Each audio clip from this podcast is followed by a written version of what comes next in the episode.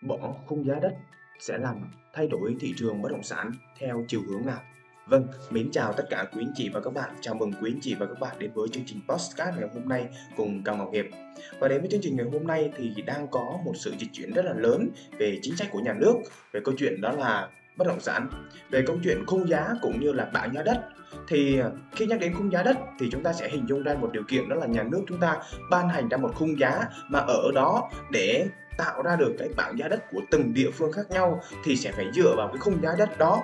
Tuy nhiên thời gian vừa qua thì các anh chị cũng có thể dễ dàng nhận thấy những cái à, bất cập và mang lại cho chính nhà nước cũng như là nhiều vấn đề liên quan về lĩnh vực đầu tư bất động sản. Thế thì à, sắp tới theo cái nghị định 18 của chính phủ thì sẽ bỏ khung giá đất. Và nếu mà trường hợp bỏ khung giá đất như, như vậy thì thị trường bất động sản sẽ thay đổi và chuyển biến ra làm sao? Thì trong chương trình ngày hôm nay chúng ta sẽ cùng nhau bàn luận và chia sẻ với nhau về câu chuyện thay đổi khung giá đất. Và cùng với đó để các anh chị có một cái định hướng có một cái căn cứ để giúp cho mình à, ai là những nhà đầu tư mới trong lĩnh vực đầu tư bất động sản thì sẽ nắm bắt được những cơ hội và hiểu thêm về câu chuyện là nếu mà thay đổi khung giá đất thì à, thị trường bất động sản sẽ thay đổi như thế nào và liệu rằng nó có còn nhiều cơ hội để giúp chúng ta có thể đầu tư bất động sản trong giai đoạn sắp tới hay không Vâng, đầu tiên khi mà thay đổi về khung giá đất thì chắc chắn nó sẽ có những ảnh hưởng trực tiếp đến vấn đề đầu tư và yeah, kinh doanh trong lĩnh vực bất động sản. Nhưng để có thể hiểu rõ được vấn đề này thì đầu tiên nó sẽ ảnh hưởng trực tiếp đến việc đó là việc đền bù đất nói một cách khác đây chính là gì ạ?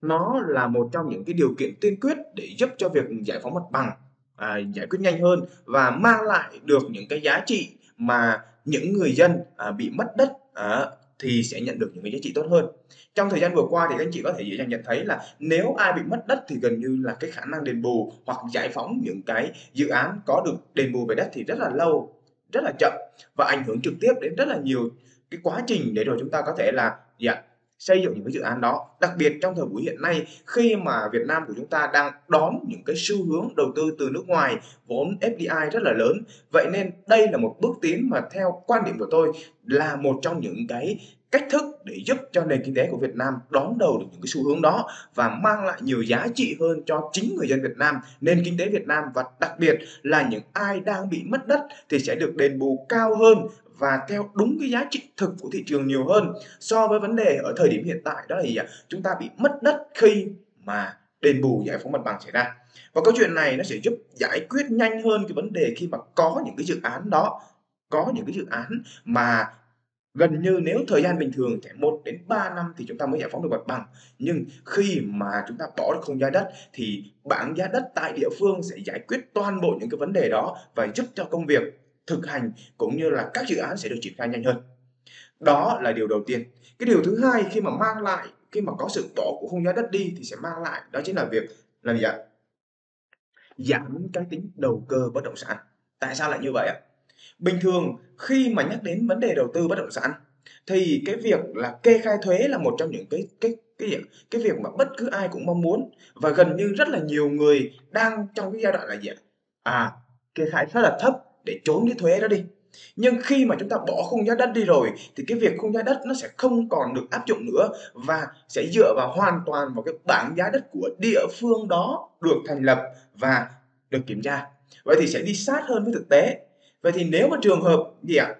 Theo như luật quy định của luật kinh doanh và đầu tư bất động sản, đầu tư bất động sản, thì khi mà bạn trốn thuế thì vẫn nhiều vấn đề sẽ xảy ra. Thế thì khi mà trốn một cái số lượng thuế lớn số tự, số tiền nhiều thì rất là nhiều người sẵn sàng bỏ và làm được cái điều đó. Nhưng khi mà cái vấn đề đó nó khó hơn số tiền bị mất đi nó ít hơn và cái gì ạ? Cái rủi ro về pháp lý nó lại càng tăng lên thì chắc chắn một điều là câu chuyện về đầu tư bất động sản à, về việc trốn thuế nó sẽ được giảm và kiểm tỏa lại rất là nhanh. Thế thì khi mà chúng ta đi đầu tư bất động sản ở cái giai đoạn vừa qua cộng thêm những cái chính sách về à, tiền vay ngân hàng và những cái luật sửa đổi của luật à, kinh doanh và bất động sản. Thì hứa hẹn một điều đó là gì ạ? Sẽ hạn chế lại rất là tốt về câu chuyện là đầu cơ bất động sản. Và khi đó thị trường bất động sản sẽ tăng trưởng và phát triển một cách bền vững hơn không còn sốt quá như trong cái giai đoạn tháng những tháng đầu năm vừa qua trong năm 2022 đó là cái tác động thứ hai. Cái tác động thứ ba khi mà bỏ cái khung giá đất đó đi thì gì ạ? Nó sẽ giúp cho ổn định lại thị trường và thu hút vốn đầu tư nước ngoài. à, tôi cũng đã chia sẻ với các anh chị rất là rõ ràng rồi. Về câu chuyện vốn đầu tư nước ngoài thì Việt Nam chúng ta có một cái bất cập cực kỳ lớn đó là giải ngân cực kỳ chậm và thủ tục cũng như là cái gì ạ? Những cái văn bản chờ đợi quyết định thì rất là lâu dẫn đến là rất là nhiều nhà đầu tư nước ngoài rất là e ngại về câu chuyện khi mà đầu tư vào Việt Nam. Nhưng khi chúng ta bỏ được khung giá đất đó đi thì cái câu chuyện đầu tư vốn nước ngoài nó sẽ nhanh hơn, nguồn vốn sẽ được rót vào nhiều hơn và quá trình thẩm định hồ sơ, kiểm tra hồ sơ và cái gì ạ? Đưa ra những cái quyết định để đầu tư nó sẽ nhanh hơn rất là nhiều so với thời điểm hiện tại. Và cùng với đó, đây là một trong những cái xu hướng mà nhà nước Việt Nam đã nắm bắt được cực kỳ nhanh để mang lại nhiều giá trị hơn cho nền kinh tế Việt Nam và giúp cho người dân Việt Nam chúng ta phát triển đi nhanh hơn, đặc biệt trong sau cái giai đoạn dịch Covid vừa qua. Đấy, các anh chị có thể dễ dàng nhận thấy được điều đó. Và cùng với đó là sự ổn định về thị trường bất động sản. Thì lúc đó thì các chị sẽ nhận ra được một điều là thuế khóa rồi những chính sách về thuế sẽ thay đổi. Và cùng với đó là gì ạ? Cái điều kiện để giúp cho thị trường bất động sản phát triển một cách minh bạch nhiều hơn về pháp lý, về thủ tục giấy tờ, nó sẽ giải quyết được rất là nhiều vấn đề ở trong đó và hy vọng rằng đây cũng là một trong những cái cơ hội để giúp cho các nhà đầu tư dạ, dài hạn đầu tư thực sự thì sẽ có được cho mình những cái cơ hội đầu tư mà ở đó các anh chị à, cần phải nắm bắt và tiến sát hơn tới cái nhu cầu và đặc biệt là đúng theo cái quy định quy chế định hướng phát triển của kinh tế Việt Nam cũng như là nhà nước Việt Nam. Cái vấn đề thứ tư tác động lớn nhất đến thị trường bất động sản à, đó chính là gì ạ? Thay đổi cái cách thức đầu tư và khẩu vị đầu tư của các nhà đầu tư. Bởi vì khi mà chúng ta có một thay đổi về chính sách của nhà nước, có một thay đổi về câu chuyện quản lý của nhà nước thì khi đó nó sẽ có sự dịch chuyển. Ai đi nhanh, ai nắm bắt được cơ hội, ai hiểu được cơ hội và cái gì ai ra được những quyết định nhanh chóng thì lúc đó cũng là lúc mà các nhà đầu tư sẽ thu được cái lợi nhuận tối đa nhất. Và cùng với đó là cái gì anh chị? Khi mà chúng ta đi làm chúng ta kinh doanh chúng ta đầu tư thì bất cứ có một cái sự thay đổi nào lớn ở đây tôi nói lớn nhé về tài chính như cái đợt siết ngân hàng vừa qua, siết vay tín dụng bất động sản vừa qua cái thứ hai là sự thay đổi về tình hình dịch covid như ví dụ các anh chị thấy, thì đang và đã mang lại cho rất là nhiều giá trị với những nhà đầu tư mà ở đó người ta nghiên cứu và nhìn nhận được thị trường một cách chính xác. Tiền đi kiếm rất là nhiều. Và cụ thể là gì ạ? Trong cái giai đoạn dịch Covid vừa qua vừa xong,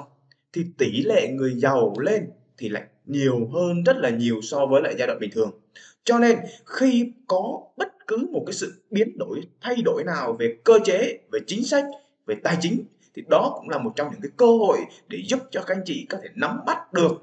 và đầu tư để có cho mình những cái lợi nhuận mà ở đó ai kiểm tra đánh giá có kiến thức có kỹ năng thì khi đó người ta sẽ là người chiến thắng trong thị trường còn ai run sợ chờ đợi và mong cầu sự may mắn thì chắc chắn sẽ không bao giờ có đâu bởi vì là gì may mắn chỉ đến với những người có sự nỗ lực có sự chuẩn bị và có sẵn cho mình những kiến thức nền tảng cơ bản nhất thì khi đó các anh chị đầu tư mới thành công được. Vâng, tóm lại trong chương trình này thì mong các anh chị hãy nhớ một điều như thế này. Khi có một cái sự biến đổi nào đó, có một sự thay đổi nào về chính sách của nhà nước thì đó cũng là một cơ hội rất là lớn mà các chị nên lưu tâm và tìm hiểu thật là kỹ. Còn những thông tin về thị trường, sự dự đoán của các chuyên gia, những cái biến đổi khi mà thị trường bất động sản thì ạ, thay đổi thì đương nhiên nó sẽ bị ảnh hưởng nhưng cái người khôn ngoan và người quan trọng là muốn nắm bắt được cơ hội thì người ta luôn luôn chờ đợi tìm cách giải quyết thông tin tìm cách xác minh thông tin và từ đó người ta sẽ đưa ra những cái quyết định dựa trên cơ sở là kiến thức kinh nghiệm. Và đặc biệt đó chính là gì ạ? Nhiều khi liều một tí. Vâng vừa qua là những chia sẻ của tôi về câu chuyện là nếu mà bỏ khung giá đất thì cái vấn đề gì sẽ xảy ra? Sự chuyển biến như thế nào về thị trường bất động sản. Mong rằng các anh chị và các bạn sẽ tiếp tục ủng hộ, lắng nghe và đừng quên cho tôi xin một like khi mà thấy video này à, hữu ích hơn với quý anh chị. Và đừng quên hãy để lại những cái ý kiến của quý anh chị để rồi chúng ta sẽ cùng nhau trao đổi để hướng tới một cái mục tiêu là đầu tư bền vững, có lợi nhuận an toàn và đặc biệt, đó chính là gì ạ? Hãy mang lại nhiều giá trị hơn cho những người xung quanh của bạn nhé. Cảm ơn và hẹn gặp lại.